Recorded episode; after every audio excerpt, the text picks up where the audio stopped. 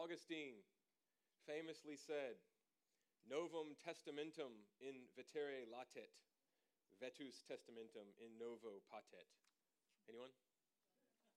Translation?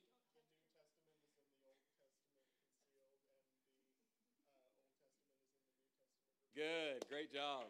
Great job. Let me say it again for the sake of the recording, for those who didn't hear that perfect translation.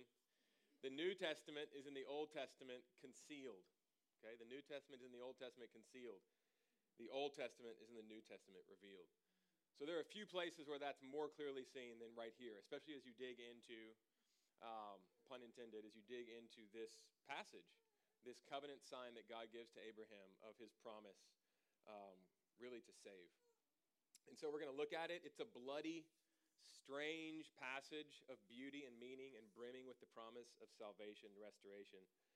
So, what you have here is you have God giving this promise all the way back to Genesis 12.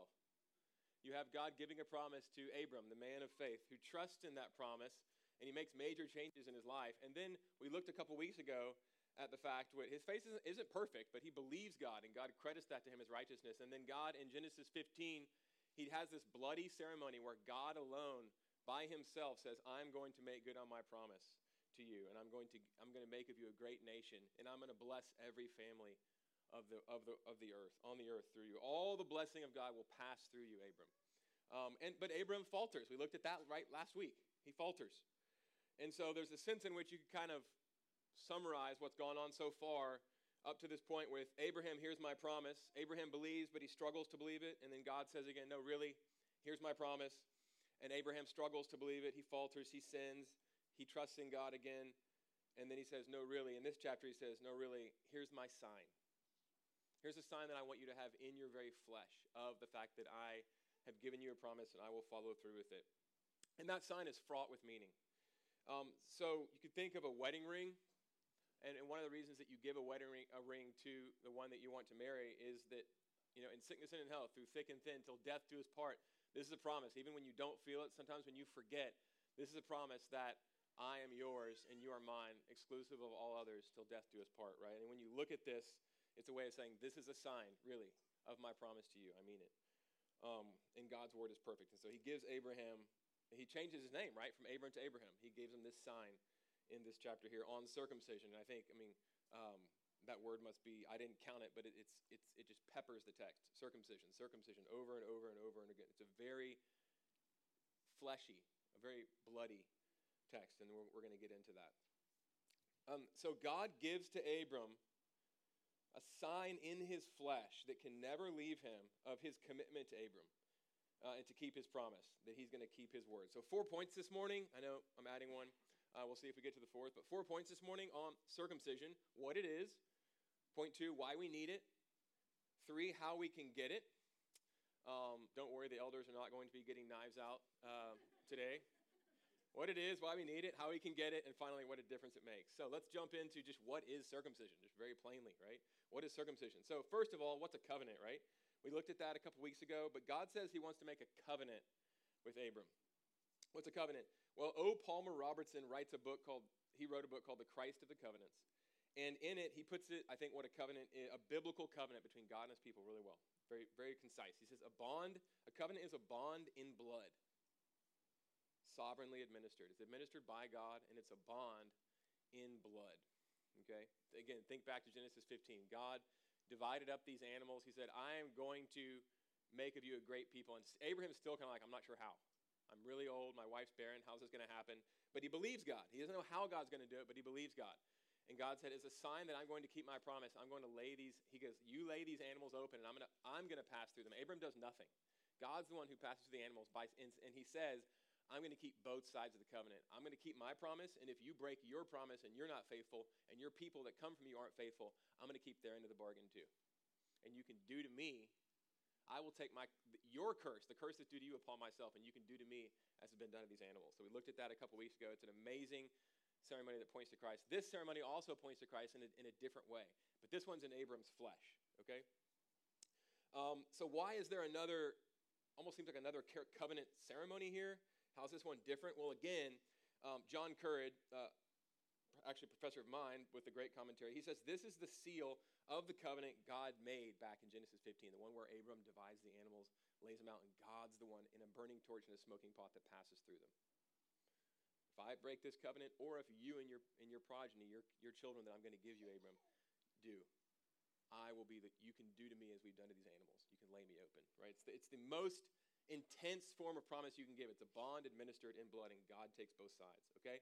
Um, well, this is actually, a, it's not another covenant, it's a sign. It's a sign Abram can keep with him. Actually, he can never lose it. Why? Because it's on him, it's in him, it's to him, right? Um, of that covenant. Uh, and it's years later, it's about 14 years after. About 14 years later. Hebrew narrative is extremely compressed in parts. So we've, in, in between the end of verse, chapter 16 and, the, and chapter 17, verse 1, 14 years pass. So Abram's about, he's, he's teetering on the edge of 100 years old. Um, so a covenant's a bond in blood sovereignly administered, and circumcision is a sign of that covenant, okay, uh, that God is making with Abram. So what then is circumcision? Verse 11 here, where God mentions it. It is a cutting off of the foreskin of the penis, okay? My son just went like this, just covered his, okay? G- giggles out, all right? Um, it's a cutting off of the foreskin of the penis, okay? That's what circumcision is. God, it's not some ethereal spiritual thing, it's a physical sign in the flesh, uh, with, that's, that's, again, fraught with, full of all sorts of spiritual, salvific, bodily meaning. So God chooses this to be the covenant sign and seal of his people. Why? Let's think about it a little bit. Spend some time thinking about this, pressing into it. A knife is taken to the organ. Think about circumcision, what it is. A knife is taken to the organ producing life. The very organ by which Abram will, the, the promise of God to Abram to become a great people through him and his wife, Sarai, whose name changed, God changes to Sarah. It's through that very organ that this promise will be will be accomplished, will be uh, fulfilled. And God says, yeah, take a knife to that. Now, counterintuitive is the word to use here. It just completely counterintuitive, right?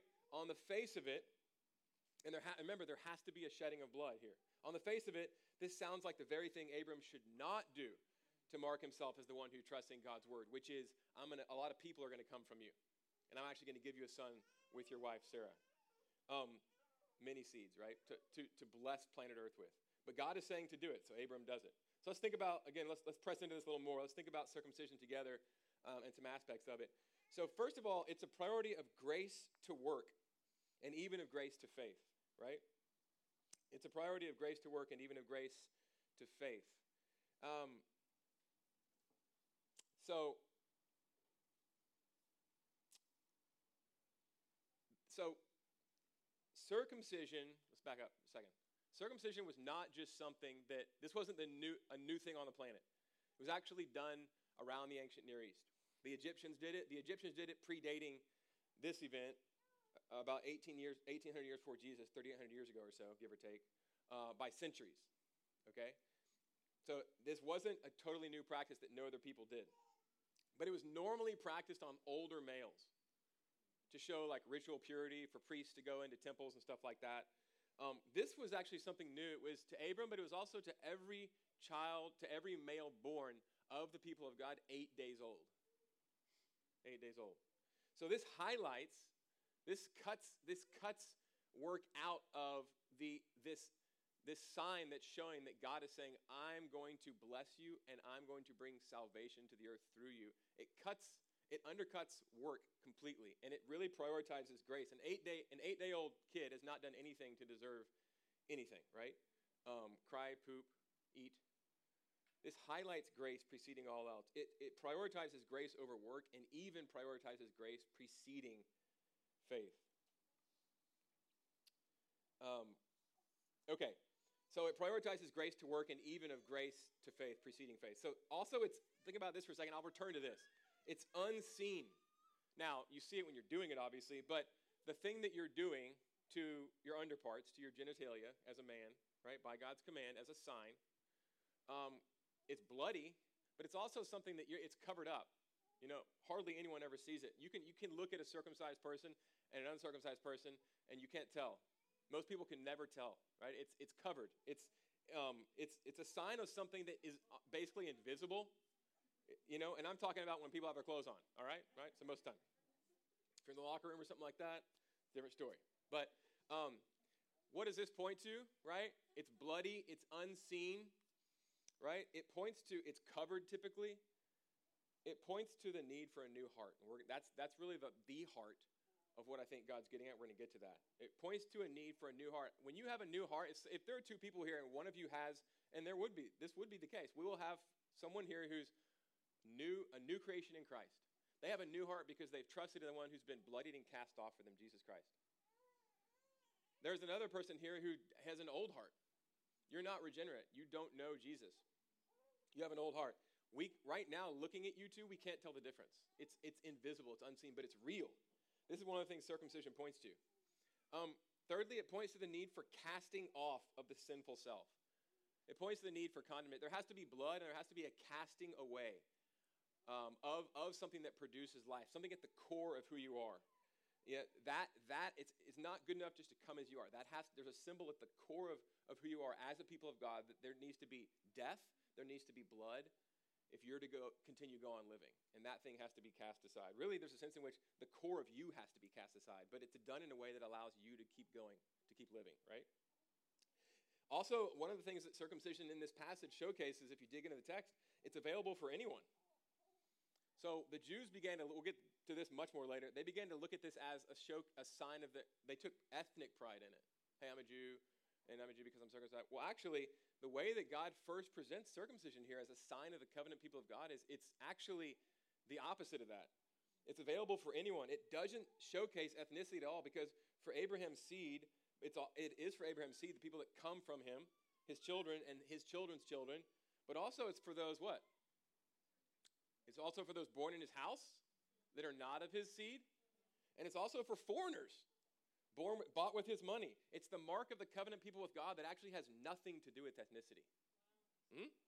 So, also, this is a sign. Um, in this sign, God changed, he says, Your name will go from Abram to Abraham, right? So, not just the father of one nation, but at the heart of this sign, not just of the Jewish people, but of Israel, the people of God right? That gets to the core of who you are. It has, the core of who you are has to change. There has to be death so life can come. We'll get into that.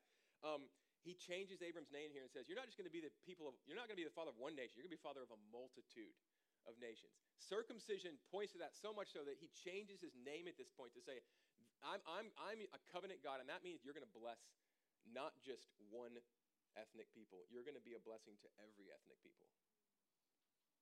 And that's here at the heart of circumcision. Also, fifthly, um, it's a mandatory sign, right, to be God's child. You can't, in the under the old Abram had to have it. You know, you, if you were not circumcised, you were cut off from God's people. So Abram had to have it. It wasn't enough that he was Abram. It wasn't enough that, that he was a certain ethnicity. It wasn't enough that you were just born from him. You had to, you had to have something drastic and bloody and unseen, as it were, happen that was a way of saying death death has to come to, to you without you dying, right? Life has to come from death, essentially, and we'll get into that too. So Abram had to have it. Moses and his boys had to have it. There's this gr- grisly, strange, mysterious, enigmatic scene in Exodus 4. We won't get into much, but where God has called Moses to go back to Egypt and to lead God's people out of slavery 400 years after this in Exodus chapter 4. He's called Moses, You're my guy. And Moses is from the, from the Levitical priesthood. And he's going with his sons back to Egypt, and God actually sends his angel to kill, it looks like in the text, maybe Moses and certainly his sons, because they have not been circumcised. So it's not enough for you to be Moses' kid. It's not enough for you to be Moses from the tribe of Levi. Even to be called, you have to have the mark on you, uh, this mark of, of blood has to be shed in your place so you can go on living. It's not enough to be born as you are. It's not enough to be of a certain race. Um, in other words, as I said, either a sign on them that something had to be cast out in place of them, or they had to be cast out. That is the sign at the heart of what it means to be a, a people of God. This was the mark of God's people. It's a deeply humbling mark. It's the opposite of pride inducing. And yet somehow it became something that, and we'll talk about what's the equivalent of that for us, it became something they took pride in. Right? Um, but it's not just an ethnic leveler, it's a social leveler. Um, Okay, so like I said, you could be born from Abram, you had to be circumcised. Born in his house, circumcised. A foreigner bought by him, you had to be circumcised, right? Um, Abram, Moses, every Israelite all had to have it, no distinction. So it levels, you know, you could be a servant in the house, you could be Moses or Abram, it doesn't matter. You all have to be circumcised. There's no exceptions. There's no exceptions. So it's a social leveler, it's an ethnic leveler. And like I've been saying, at base, it's a sign that says, To be my people, life has to come out of death. Because when you take a knife in a bloody way to the thing that produces life, there's no really better way to say that. There is a new covenant way, and what's that new covenant way of saying that? And we'll get to that baptism. Being held under the water is a sign of death, but from that comes life. It's the mark of God's people. It doesn't save us, but we have to be marked by that. So life must come from death. It's a way of saying, um, uh, there's no life, God's saying to his people, there's no life with me without death, without blood. Right? Life must pass through the blood. Okay.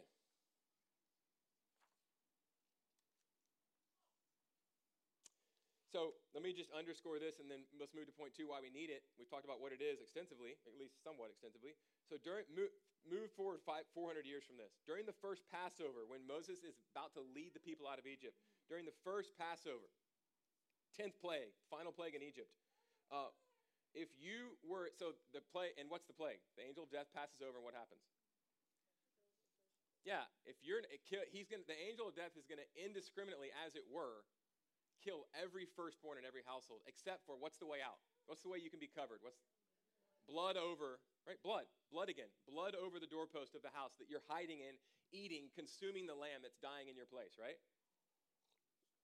So during this first Passover, 400 years from, from this point, from, eh, from Genesis 17, the 10th and final plague in Egypt, if you were an Israelite but not hiding under the blood, what would happen to you? You'd die. Dead as a doorknob, okay, as, as the firstborn, right? You die, period. Blood of an innocent, and the firstborn is a way of saying, is firstborn represents every everyone. The first one to come out, right, represents just everyone has a price on their head. Blood is the only way out, right? The blood of this innocent lamb. So if you're an Israelite and you were not hiding under the blood, you die as the angel of death comes over. Blood of an innocent lamb had to be shed in your place for you to live and not die. If you're an Egyptian or from any other nation and believing God's word, you made it to a home that had the blood of the lamb over the doorpost, and you hid in that house, you would not die. It's not about ethnicity. It's about the word of God, and it's about the blood, and it's about believing in the word of God that says you must hide under the blood. You see? You would be saved. It wasn't the ethnicity that saved you. It, was, it wasn't the blood in you. It was trust in and obedience to God's word. It was the blood of the Lamb over you and the Lamb in you as you consumed him by faith, he who died in your place, right? So God's giving us these signs, and He gives this sign, this covenant sign to Abram here in Genesis 17. So, point two, that's what it is, why we need it. Point two. So, the Jews began to see circumcision, like I've said, as something to be proud of centuries later. Proud of rather than humbled by. An ethnic badge of distinction rather than a mark that showed that ethnicity has nothing to do with salvation.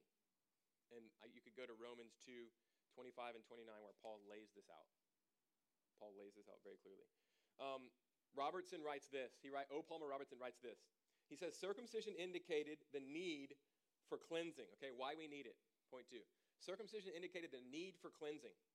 The hygienic act of the removal of the foreskin symbolized the purification necessary for the establishment of a covenant relation between a holy God and an unholy people. It was a way of saying, it's not, like I've been saying, it's not good enough for you to be just born of Abram. You have to be cleansed at the root level. We all do. Every single one of us needs an utter and perfect cleansing to be God's people. Also, he goes on, the application of circumcision to the first father of the family line of promise, Abram, right? Indicated that physical descent alone was not sufficient to make true Israelites. The uncleanness, what do the Pharisees say in Jesus' day? We're, we're, we're children of Abraham. And then they would go on to be, hey, we're, we're circumcised. Maybe be proud of that. It's like, whoa, whoa, whoa. What is the sign? God's always giving signs to point to a deeper reality. What does the sign point to? Right? Physical descent not alone not sufficient to make true Israelites. The uncleanness and disqualification of nature had to be taken away. Right? Also, the cutting away of a natural part of the human body as a symbol of religious cleansing suggests the necessity of the execution of judgment as an act essential for purification. At the core of who we are, we must be judged. But if we're judged as we deserve, we die. So God contrived in his perfect word in space and time to give his people signs so that they could see that actually judgment need to be meted out on them without them dying. Somehow d- their lives were forfeit, but he let them go on living. So something has to die in your place. In this case, it's, it's something on your very body from which life comes. How ingenious. How absolutely ingenious. Um, and fourthly, this understanding of the theological significance of circumcision stands in blanket contrast, to go back to what we've been saying, with subsequent Jewish misappropriation of the rite. Circumcision should have humbled the people of God, uh, excuse me, the people of Israel, people of God, by pointing their innate unworthiness, uh, pointing to their innate unworthiness to be God's people. Instead, the sign was misunderstood Robert said, Robertson says, as indicating that they were especially meritorious before God. The exact opposite of what it's supposed to show. That which should have been for them a source of humility became to them a source of pride. And again, if I can cut to sort of the end, and I'll mention this again, but it's be, be the same for us today, wherever ethnically we come from, irrelevant. The mark of Christ on us, the mark of a child of God being, it's not what saves you, but the mark of a deep reality that saves you being baptism, if we start taking pride in that, and we certainly, there is lots of pride, unfortunately, among Christians or people who think they're Christians in baptism. What that's, if you think about what it symbolizes, it's insane. Like y'all said earlier, because baptism literally says you have to die. Yeah, the first time isn't good enough. There needs to be a new life.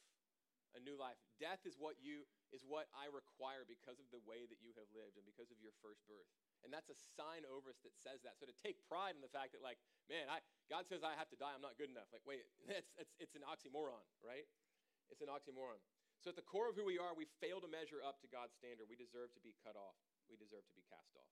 That is at the heart of this, um, of this rite of circumcision, this covenant sign. Um, so we have a hunger to be in what C.S. Lewis refers to as the inner ring, right? The inner ring, to be brought in.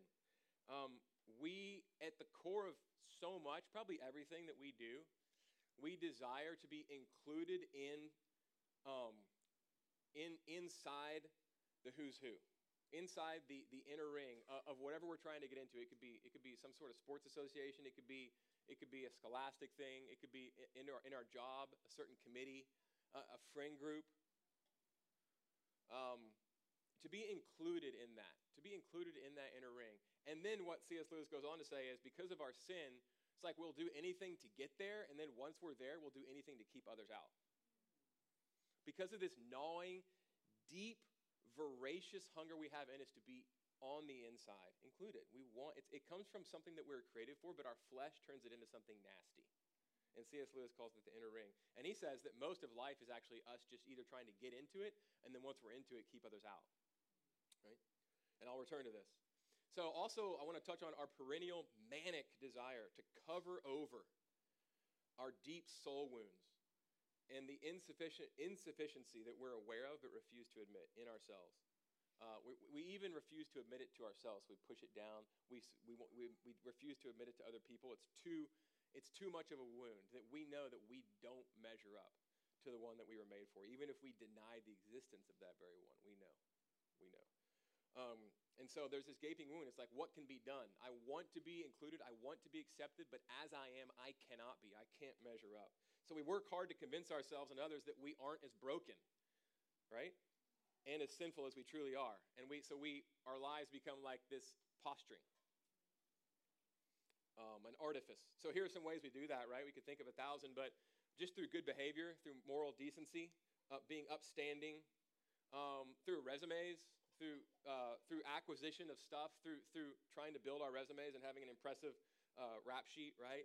Uh, the, maybe the right job, making enough money. Maybe I went to the right schools, the family I came from, the people I know, the friends I have. It could even be going to church. Again, I- irony.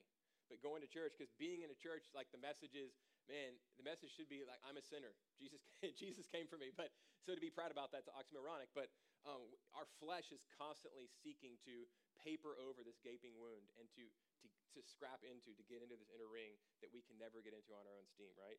Um, being a good Christian, being a good Muslim, okay, whatever it is, um, ticking the box, doing these things. I think Muslim, what has five pillars? Doing all the pillars, okay, whatever. Uh, loving others, even being kind and thoughtful, promising we'll do better, being a chief repenter, being the best at repent. We can even take pride in that, right? How many tears I'm crying, God, We look to entertainment. Let me wrap this part addictions, relationships, porn, it may be, hobbies, sports. Some of this stuff's bad, some of this stuff's good, right? Working out, buying stuff, and a thousand other things to paper over the hole in our hearts. But God sees through it. He sees straight down to our hearts, to the core of who we are. And none of this makes us right before Him. And none of this brings us into the heart of who He is. He sees it all down to the deepest places of our heart and mind, and He's holy, and He's separate from sinners, and He's completely pure, and He's just. And again, He's all seeing. So, what's, what, what options are left us? We must be cut off, and this is not, in and of itself, this is not good news. But what if, friends, stay with me, what if the sign of God's people could be placed on them which could point to their needing to be cut off without their actually being cut off, but rather being brought in. My friends, this is what God instituted in this covenant sign of circumcision. So, so, um, okay, what it is, what it means, can't remember what my point two was, what, what it means, why we need it, right? As I said, we're not going to bring out our knives. Third point, how we can get it, right? Elders are not, Nathaniel's not coming up here with a knife. Um, how we can get it. How can we get it, right? How can we get it? Verse 1 of 17 Abram, walk before me and be blameless. Now, the question is, how could Abram do that? How can we do that? Who can do this? Certainly not Abram. I mean, look at the chapter that directly precedes this verse. Chapter 17:1, Abram, walk before me and be blameless. What has just preceded this? He sat his son with another woman. He passively listened to uh, Sarai, who was trying her very best in her wounding and anger toward God to just make God's promise come true, and disaster came about. God chose to bless that anyway, but he's saying that's not how salvation is going to come about. It's going to come about through my own effort, through my effort alone, through my promise, through my word. You must trust me, Abram. You must trust me, right? So, Abram, I mean, the whole chapter before that shows in brightest colors in the chronicle, in the history of God's people the utter honesty about how badly Abram sinned and screwed up. Thank God we have that because we know, hey, we're in a good company, right? God doesn't call us to perfection, but He does say, walk before me and be blameless. Okay? Um, Abram can't keep this command to walk blamelessly before God, and neither can you, and neither can I. But one can, and one has. Abram and his descendants have to keep this covenant, unlike the Genesis 15 covenant, which is unilateral, one sided by God alone. However, this covenant, which they must keep, is a mark of something only God can do, right? As we've been kind of pushing toward. It's a mark of the fact that we need a new, something that's unseen, it's at the core of who we are, that in fact would be a bloody affair. We need a new, it's a very bloody affair. We need new hearts. In the Hebrew worldview, in the Hebrew construct, in the Hebrew Bible, the heart wasn't just a place of emotions. It wasn't even the fleshly thing that keeps you. It was it was to my body, it was to your soul what the heart is to your body. It's the core of you, and it's where every bit of you ties together your mind, your, your, your cognition, your emotions, your physicality, your spirit. Okay? We need a new operating system. The first time wasn't good enough. That's one of the things circumcision suggests strongly, and it's one of the things that baptism absolutely says. We need to be, like Jesus told Nicodemus on the rooftop in John 3, you must be born a second time. First time is utterly offensive. You must be born a second time. But how is that done, right? Um, only God can give us a new heart. I can, I can build a resume. I can get into certain clubs. I can do. I can try to behave and look decent on the outside. I can't give myself a new heart, a new core, a new OS. The circumcised skin is a sign of a deeper reality every child of God must have, right? Must be marked by. If you don't have this mark, you're cast out. Why? Because God loves to see the cut. No, it's because it's a deeper, it's a sign of something deeper that every true child of God, whatever your ethnicity, has to have, has to be marked by a circumcised heart, a cut heart, a heart of flesh. The prophets foretell this, right? Years later, years after this event. This day is coming where, where the, um, when the reality this covenant points to will come about. God will do it. Jeremiah 31, Ezekiel 36 are two places where the prophets say, A day is coming this God, this is God speaking through his prophets. A day is coming when I will remove your heart of stone and give you a heart of flesh. The circumcision of the penis was always a sign. It was always a sign of a deeper reality. We need a circumcised heart, right? Because circumcision is symbolic, pointing to death but not death itself, Abram is allowed to live, right? He's allowed to live, having this sign on him, and, and it's applied to every every male born of him, eight days old, you know, for, for generations to come, perpetuity. Eight days old and on, and on, not through any work they've done, but grace preceding faith. This mark of God is set on them that something, there must be death for life to come to you. Something's going to have to die in your place. Um, and every foreigner born in his house with his money, and, and every and every and again every or outside of his house, and everyone born in his house too, right? Um, so Abram is allowed to live, even though this sign of death and of life through death is put into his flesh. But not Jesus. Right? A sign of death is carved in a spear in his skin, spike holes in the wrists, in his ankles, a spear in his side, and he actually died. Jesus' death is why Abraham and all of his progeny by faith believing in the God that Abraham believed in, that he will keep his promise. And what is God's promise? What is God's word but Jesus himself? Right?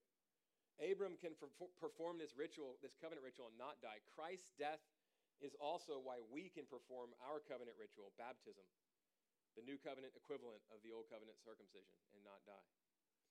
Right? We can be held underwater and symbolically die without physically dying, but we do really die to the power of sin and death when we trust in Jesus Christ. We are united to his death, to all of our sin, um, to, uh, to death itself, to Satan and to hell. All that, all, all um, that slavery, right? We die to that through the real death of Christ. Okay, not physically, but spiritually, and we're united to Christ through faith in his death. Um, Robertson points out that Jesus received his name when he was circumcised at eight days old in accord with God's good law. Jesus' name, does anyone know what the name Jesus means? Yeshua? It means God saves. His name was given there officially, and circumcision was a sign in Jesus' flesh of how he would save. He would be cut off from God, truly. Abram and his progeny would have the foreskin cut off and cast away and bloodied.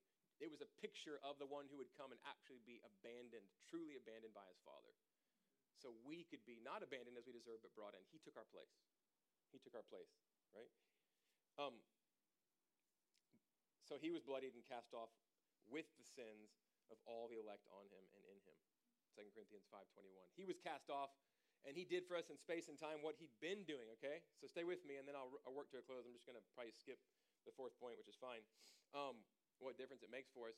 But he did for us in space and time what he'd been doing for all eternity, right? Jesus stepped into, in the fullness of time 2,000 years ago, he stepped into space and time and he did for us what he'd been doing for eternity, which is he had been giving himself to another in love for, from, from eternity past. He had been receiving the love of the Father and, and, and reveling in that love, enjoying that love, abiding in that love. His identity is in that love. I am the beloved, I am the Son of the Father, and giving that love back to. Looking outward. The Trinity is an outward facing, one God, uncreated being, the author of all that is, without being the author of sin. Right? And he is a God who's always looking out of himself in love, loving his Father. Uh, the Father loving his Son, the Son receiving that love and loving his Father back, and the Holy Spirit being the effusion of that love. So, at the perfect time, 2,000 years ago, God stepped into what C.S. Lewis called the wild weather of his outlying provinces to do for us what he'd been doing for eternity past to give himself, to come after us, and to be cast off to bring us in. Right? Jesus had always been in the ultimate inner ring. The ultimate inner ring is indeed the Trinity. It's the, it's, it's, the, it's the inner ring of inner rings. It's always existed. And we can't find meaning or life without being brought into that life, the very life of God. And there's nothing we can do. There's no resume we can build. There's no amount of penance. There's no club we can belong to to get into that inner ring that means life itself. So Jesus came while remaining God and stepped out of the privileges of the Godhead and took upon himself our curse to bring us in to the very heart of the Father, to bring us into that inner ring, right? Um, he made us to enjoy the rich fellowship of the Trinity along with all creation, but we cut ourselves off from it through our forefathers and foremother, Adam and Eve. So, in the fullness of time, he stepped into space and time. And on the cross, he chose to be cast out of this fellowship, abandoned by his father and spiked to that tree so we could be brought back into the inner ring where alone lasting happiness is found the fellowship of Father, Son, and Spirit. So on the cross, the firstborn son, the Lamb of God, died. So all who hide under his blood by faith will live. So ethnicity is not going to save us. Good works will not save us. Church won't save you. Godly parents will not save you. Only one thing will save you hiding under the blood of the Lamb of God. Only then will you get passed over by the angel of death, by the white hot wrath of Almighty God, trusting in the one who came to give himself for us and to bring us into the fellowship of God, taking our curse and giving us the very blessing and the love of God and God Himself. So, in Romans 4, Paul makes the point that Abram was credited with God's righteousness, as we talked about a couple weeks ago, through faith, years before he was circumcised. Circumcision didn't save him, it was a mark. It was a mark of his faith in the God who saves. That's Romans 4 9 through 12. So, like baptism, circumcision does not save us, but marks how God saves you. It's thus a sign of God's salvation, which, like baptism, was applied once to a person. The Lord's Supper we take over and over again, just like the Passover meal. Um, there's more here, but I'm gonna I'm gonna wrap. I'm gonna close. Let me just say this. I'm gonna close with a little story from a guy named Walker Percy. I think I've mentioned him before. Um, he wrote a bunch of books. He was a medical doctor until about age 40, halfway through his life, and then he started writing. And um, he wrote a book called Lost in the Cosmos. It's a funny book, but it's a grave book at the same time. You know, it talks about really important issues, but his humor is great. Um, in in chapter or question 11, Percy asks, basically, he sets up this scenario where um, he says, What would it be like if we lived life keenly aware of the fact, excuse me, keenly aware of the fact that the alternative, um, uh, that the alternative to the life that we're living is suicide? Right? So I'm living, but the alternative to this is I could kill myself, right? Um, an alternative, though, that we're refusing every day, right? And so he basically um, talks about he talks about boredom, but then he sets up these two categories based on that, where he talks about non-suicide and then ex-suicide. And the non-suicide is just simply living life as it comes day to day, kind of trudging through life, like, well, just taking life for granted. The ex-suicide is the one who realizes that like every day my alternative could be I'm dead. But not only has God made me, He's given his life for me. He's redeemed me. So every day is a gift and I don't have to do anything. He's done everything to give it to me. It's a complete and utter gift. And so rather than seeing rather than seeing life as a non-suicide, like, you know, yeah, well, uh, it's just I'm just going on living. I'm existing. Life's not a gift, it's just something to get through. It's man, it's man, my alternative is I could be dead or I could have taken my life. But I've been given life, I've been created, and I've been redeemed at the highest at the highest price. And so he says this, he finishes the chapter this way The difference between a non suicide and an ex suicide, leaving the house for work at 8 o'clock on, an ordinary morning. The non suicide is a little traveling suck of care.